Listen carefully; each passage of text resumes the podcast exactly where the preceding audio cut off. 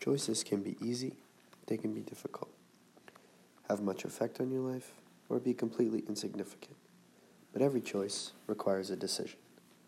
In the coming month, I'm going to make a massive decision that will decide where I spend the next four years of my life. The decision is as simple as saying a few words, but saying the right words will have taken months and countless hours of thinking. This is probably the biggest decision I've had to ever make up to this point, and I'm more worried with anticipation with each passing day. The decision, as big as it is, is quite important, and I hope I make the right choice. Worried, anxious, and hopeful. Three feelings running through my mind all at once as I wait for March 9th, the day on which I learn what schools accepted me.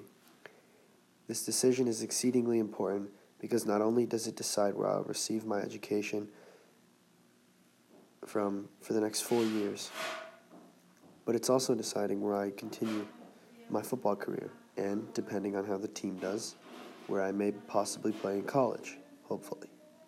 So, as you can see, the choice I will some way or another have to make carries quite an extra bit of weight. This decision determines quite a bit of what I may do in life. However, I'm trying to stay as calm as possible so as not to ruin the other things I'm doing in my life or make a rush decision. Moreover, spring break is two days away and I want to have a splendid time. I hope to make a good choice and go to a great school where I can develop outstandingly as a student and as an athlete.